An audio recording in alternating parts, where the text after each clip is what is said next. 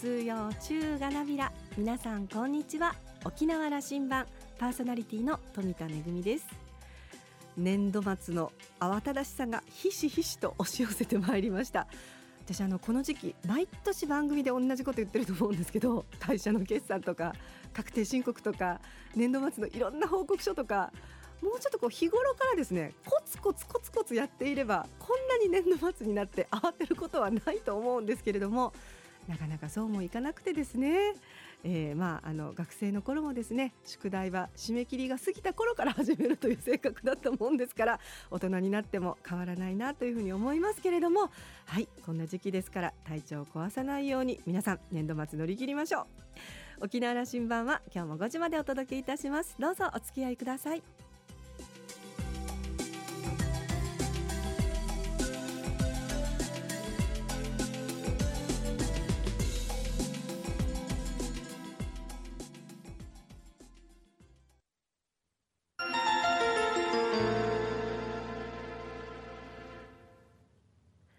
那覇空港のどこかにあると噂のコーラルラウンジ。今週は沖縄観光コンベンションビューロー会長の下地義郎さんと沖縄大学地域研究所特別研究員の島田克也さんのおしゃべりです。新型コロナウイルスの感染拡大によって沖縄観光の先行きを危惧する声が広がっています。今回は OCVB の下地会長に緊急インタビューです。下地さんは1957年生まれ宮古島市のご出身です。明治大学を卒業後1982年に沖縄県庁に入庁。初代の沖縄県香港事務所長や観光振興課長観光政策統括官などを務めた後2013年に退職。琉球大学での教職に転じられ琉球大学国際観光学部教授国際観光学部長を務められました。そして昨年6月から沖縄観光コンベンションビューローの会長に就任されています。それではお二人のおしゃべりをどうぞ。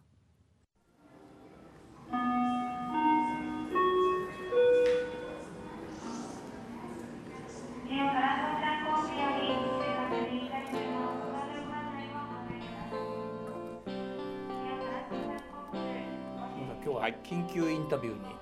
受けていただきありがとうございます。よろしくお願いします。あのいろんなこと起きますね。そうですね。まあ世の中はいろんなことがあります。うん、あのそれにしてもあの下地さん OCVB 会長就任後にこれほどいろいろことが起きるかというふうに思うぐらいなんですけど、うん、ご本人もそう思ってますでしょう？そうですね、まあ、観光はあの常にあの一緒ってことはありませんから伸びる時もあれば、まあ、いろんな影響を受ける時もある今は厳しい時期だというふうに認識をしているだけです。うん、あの確か、はい、僕はあの沖縄の観光政策を考えるときに下地さんいつも中心にいるなとこの20年見てきて私は思ってるんですけども、ね。はい、県庁時代、まあ、流大時代も特にまた危機管理のところにいましたね。そうですね。だから今回が初めてじゃないわけでいやいや初めてどころじゃないですね。はい沖縄観光が大きく成長していく中でさまざまな出来事がありましたけども、まあ、たまたまですけどもこの20年の中の非常に厳しい時に、まあ、政策の担当だったり、まあ、現在は観光コンベンションビューローにいるというふうなことだと思います。2001年の9.11、はいはい、それからその続く SARS の話もありました、うん。そね。はい、それから2011年は3.11もありました、その前に新型インフルエンザとかリーマンショックっていうのも、うん、リーマンショックだ、はい、2008年はリーマンショック、ね、これも沖縄観光は大きな打撃あの試練の時期だったんですよね。そうですね。はい。その経験があるんですね。うん。まあとあの私たちはあの思ってますよ。そうですね。あの観光は外部の環境変化を非常に受けやすい産業ですけどもいろんなことが起きる、まあ、それにどう打ち勝っていくかというふうな、まあ、観光の持つその底力みたいなのがその時々でまあ問われてきたと。まあ、昨年の夏からまあいろんなことが起きますけども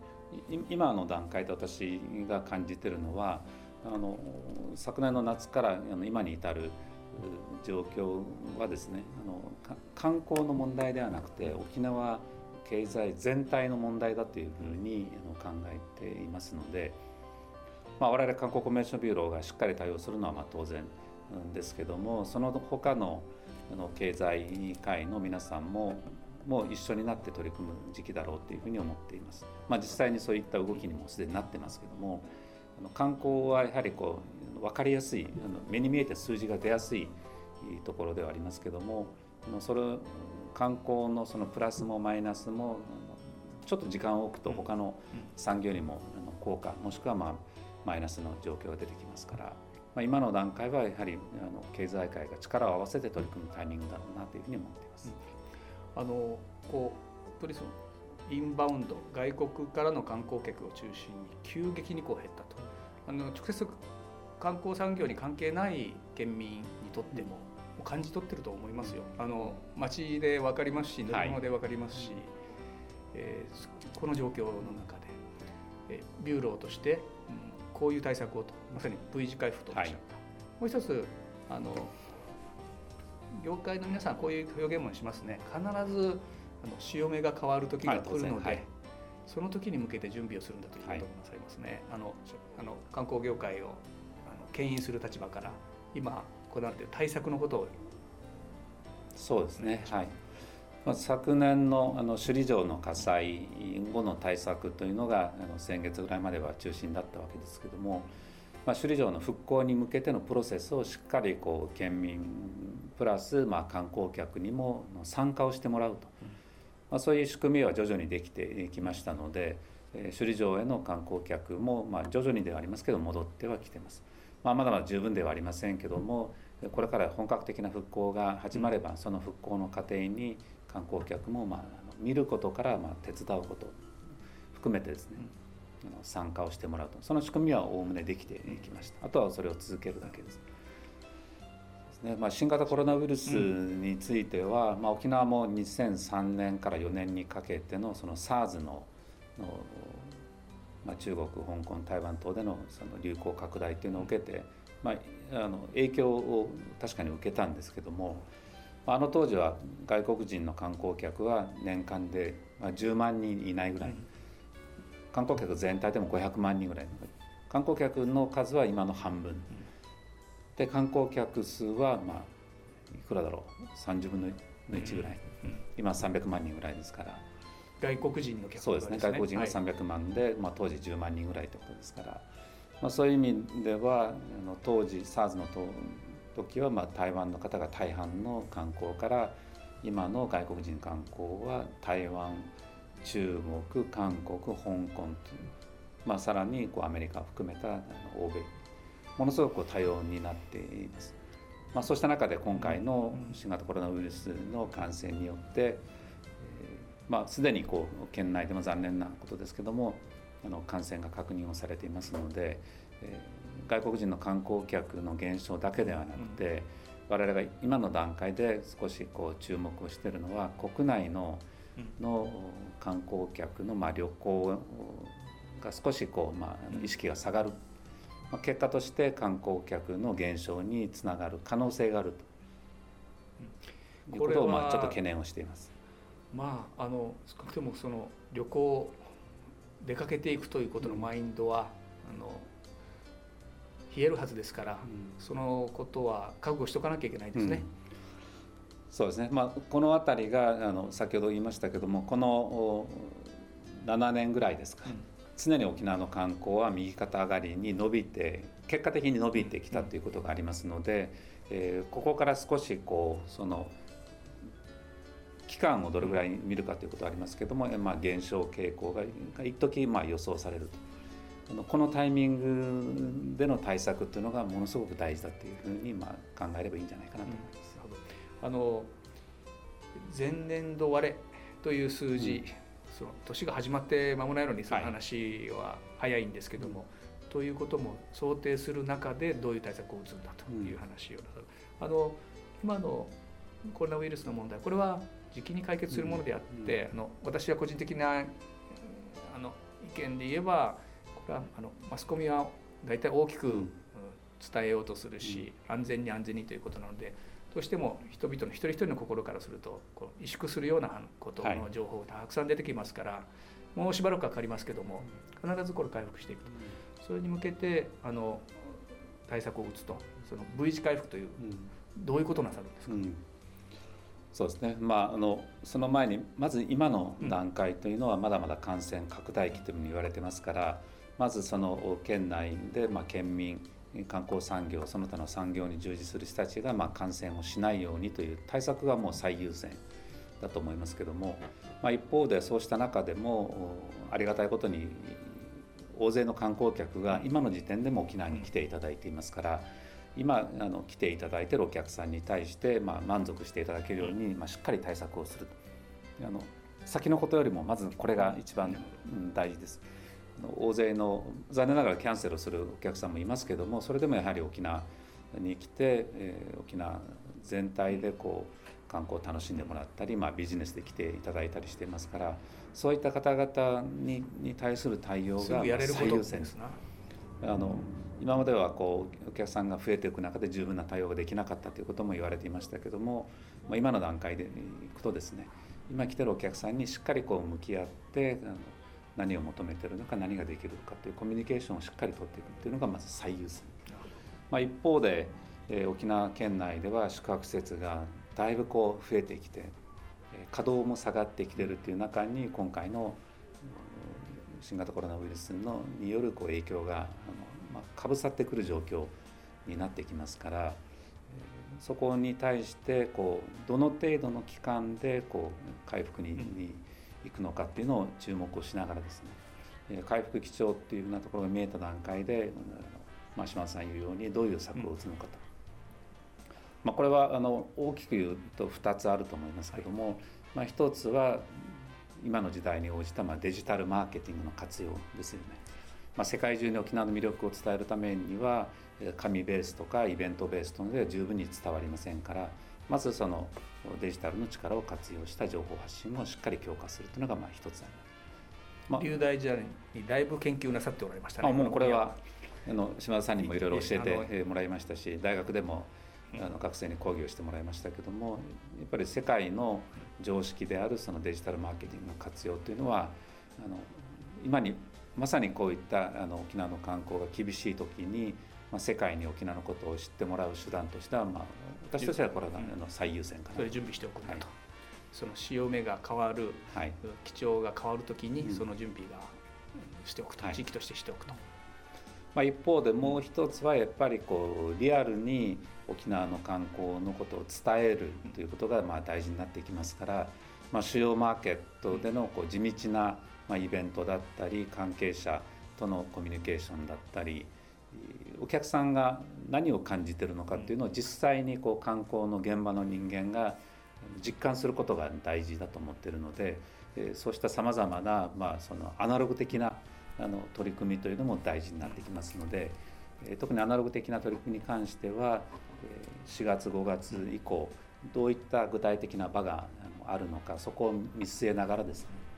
まあ、県内での展開と県外海外でのその取り組みを強化していくと。大きく言うとこの2つがあると思うじゃあこの豪雨が出た時にその機動的に動くという状況を今準備しているというところです準備しなければならないというような部分が、まあ、あの業界だけじゃなくて、まあ、行政の皆さんにも予算措置も含めてですねタイミングを逃さないようにするというのが一番大事じゃないかなと、うん、あの今お伺いしたその観光危機管理。一つは今の危機状態その観光に従事する皆さんにこれ以上こうあの感染が広がらないということを、安全をどう保つかという話だと。もう一つが、うん、潮目が変わった時にそのスピーディーに展開していくと、はい、その回回復できると V 字回復していくための策を持っている、うん、分かりました。あの一つあのこの部分で最後にお伺いしておきたい。あの県民向け、うん、一人一人のあのそれこそ150万県民が観光産業に向き合う直接関係ない方々も向き合うということが必要な時期だろうと私思っているんです。あの下井さんからこう県民向けのメッセージがあったら、はいうん、そうですね。あの、まあ、これはあの島田さんともあの意見は全く一緒ですけどもあの沖縄の観光を支えているのは誰かという時にまずやっぱり県民業界の人も含めて県民があの観光を支えるというのがやっぱり一番大事だというふうに思っていますから、まあ、これまでも沖縄の観光が厳しくなった時にはまあ県民が応援をしてきました。まあ、今回もこれまで数年こう沖縄の観光はこう伸びてきましたのでもしかしたら若干そういう気持ちを忘れてるかもしれませんけどもあの観光客の落ち込みは確実にその地域に影響してきますからそういう意味では145万の県民がどれだけこう観光を応援できるかそういう意味でのその県内の旅行だったり改めてその県産品を購入してみたりとかと地道なところから自分の今の消費行動をちょっと大変ではあると思いますけども少し少しずつあの県内消費に向けていくとトータルとしてはやっぱり大きな成果が得られると思いますので、まあ、そこはぜひあの一つの県民運動として展開できればと思います。はい、とですよね。あの会長としての就任もうすぐ1年ですが、うん、改めて中長期的なあの視野でのお話をしていただけますか？はい、そうですねあのまあ、観光ネットワーク他産業との連携というのはあの観光消費額を高めていく上ではより重要ですし、まあ、これがひいては県民所得の増加にまでにつながれば一番いいわけですからあのこれはしっかり取り組みたいと。で一方でこう ICT 利活用というのは、まあ、県内の業界がよりこう発展するためにどうしても避けて通れない道ですからそこはあの逆に島嶼地域である観光産業が全国に先駆けて IT 立憲にならないといけないという思いもあります。まあ、最後の観光人材というのは現時点ではなかなかやっぱり観光産業に働く人たちの地位がまだまだこう十分ではないと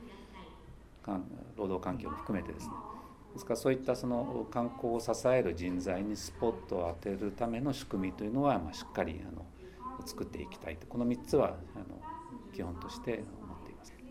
厳しい時期を乗り切ってください。はい今日はありがとうございました。みんなで一緒に乗り切りましょう。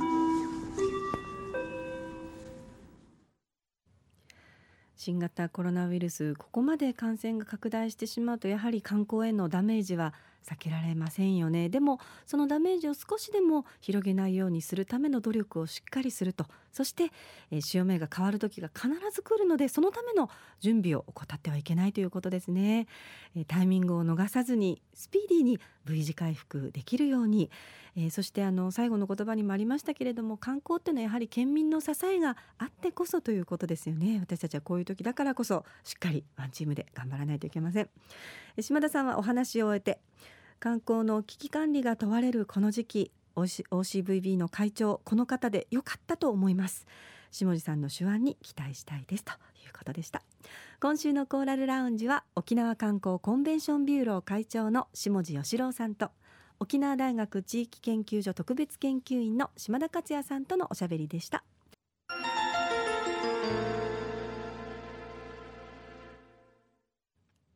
めぐみのあしゃぎだよりのコーナーです。先日神奈川県の茅ヶ崎へ行ってまいりました。国立劇場沖縄の県外公演琉球舞踊男性舞踊家の会の司会を応接かにまして行ってまいりました。あのこの男性舞踊家の会というのは国立劇場沖縄の演目の中でも大人気の公演であのチケットを発売したらもうすぐあの売り切れちゃうという人気公演なんですけれども今回は県外公演ということで茅ヶ崎の地に参りました。えー、4年前にも実は琉球芸能の公演がありましてその時にはあの組踊りの公演が行われたそうなんですけれども今回は大人気の男性舞踊家の皆さんによります琉球舞踊の公演ということであのちょっと私は司会の方からですねあの前回の公演いらした方とあのちょっと呼びかけますと大変あの大きなあの拍手とともにですねあの手が上がりましてであの昼夜の公演だったんですけど昼夜ともご覧になった方もいらっしゃってあの熱心なファンの皆さんに支えられているんだなというふうに思いました一方であの琉球芸能を初めてご覧になる方とちょっと聞いてみましたらそちらもかなりの手が上がりましてああなるほどこうして、えー、県外にお出かけすることでこれまで触れたことのなかった琉球芸能にも触れていただけるという大変いい機会になったなというふうに思いました。古典舞踊から象踊り創作舞踊中にはですねちょっとお芝居チックなものであったりとかそれから組踊りからの抜粋した舞踊であったりとかもうバラエティに富んだ昼夜違う演目だったんですけれども皆さんに大変楽しんでいただきました。えー、まああのね今のさまざまなイベントや催し物中止されてるんですけれども政府からのあの自粛の呼びかけのある直前だったのでなんとかかんとか公演を行うことができまして、えー、皆さんに素敵な琉球芸能の世界お届けできたことを嬉しく思っています。めぐみのあしゃぎだよりのコーナーでした。